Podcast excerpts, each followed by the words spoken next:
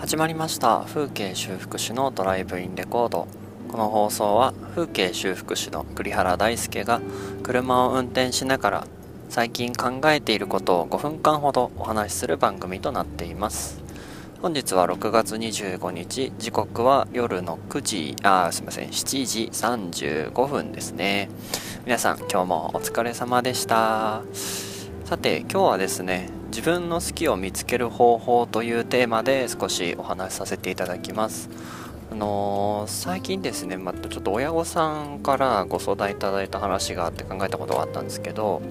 その相談の内容っていうのがうちの子供が勉強嫌いでしょうがなくって帰ってからも全然宿題しないんですよ。どうしたらいいですかねっていう相談だったんですね。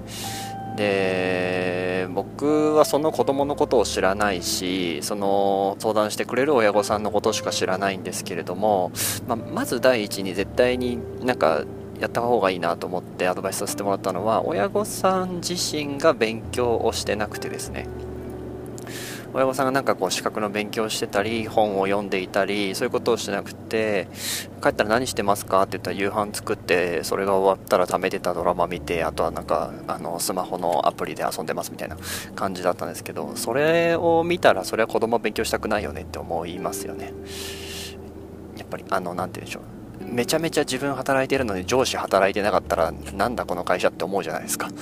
なんかそういう感覚と一緒でまず自分が勉強帰ったら勉強するんだよっていう習慣を見せてあげることが、えーと、大切なんじゃないですかっていう話をしたらじゃあ実践してみますっていうことででその後ですねまたメールが来て今度なんか一緒に勉強を教えてみたら子供がどんどん宿題やるようになりましたっていう話がね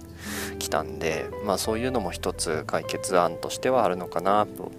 最近思った話なんですけれどもでその中でですねなんかまあそもそもその勉強が嫌いっていうこと自体が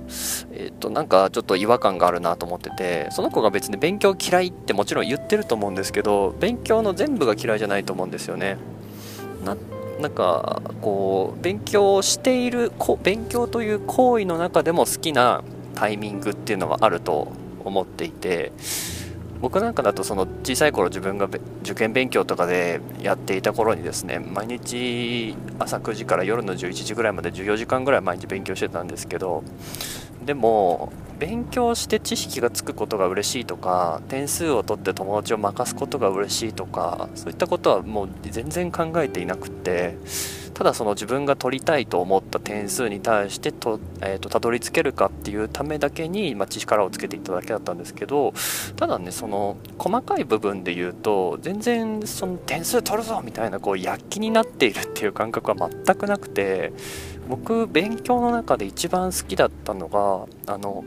赤ペンでこう丸を大きくつける瞬間のあの音ジャっていうボールペンのあの音がもう好きでそれをつけたいがために丸をつけたかったんですよね。だからあの間違えたくなかったっていうだけの話で。あとはその本や紙の肌触りが好きだったり本や紙をこうめくった時の何て言うんでしょうああいう紙の匂いがそもそも好きだったり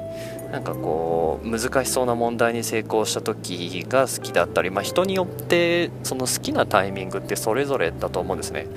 あのお気に入りのボールペンを触ってるだけで楽しいとか僕は思ってたので毎回そのペンをあの同じペンを買ってもらって親に計3本ぐらいかな使い果たしてそれもあの受験の時に持ってたの覚えてますけどなんかそういう、ね、好きなことのタイミングって全体の中だと分かんないけど細かく細かく細分化していってしまえば意外とあるんじゃないかなと思ってるんですね。でそのなんか例えばじゃあ紙を触っていてなんでこれが好きなんだろう？あこれに似た感覚例えば木の葉っぱ触るの僕は好きだなとか、えっと晴れた日に散歩に行って芝生を触るの僕は好きだなって思ったらなんかそういう何て言うんでしょう自然環境を守る方の仕事が実は向いてるなって思ったりとかいろんなことにつながってくると思うんですね。だから勉強自体を好きになる必要はなくてじゃあまずちょっとお気に入りのボールペンも握ってみようぜみたいなところから僕もあの指導させてもらってたことが何回かありますね。はい。そういうことからどんどん好きなこと特にお子さんに関しては、えーと、見つけていくことができるんじゃないかなと思います。はい。はい。今日はですね自分の好きを見つける方法というテーマでお話をさせていただきました。最後まで聞いてくださってありがとうございます。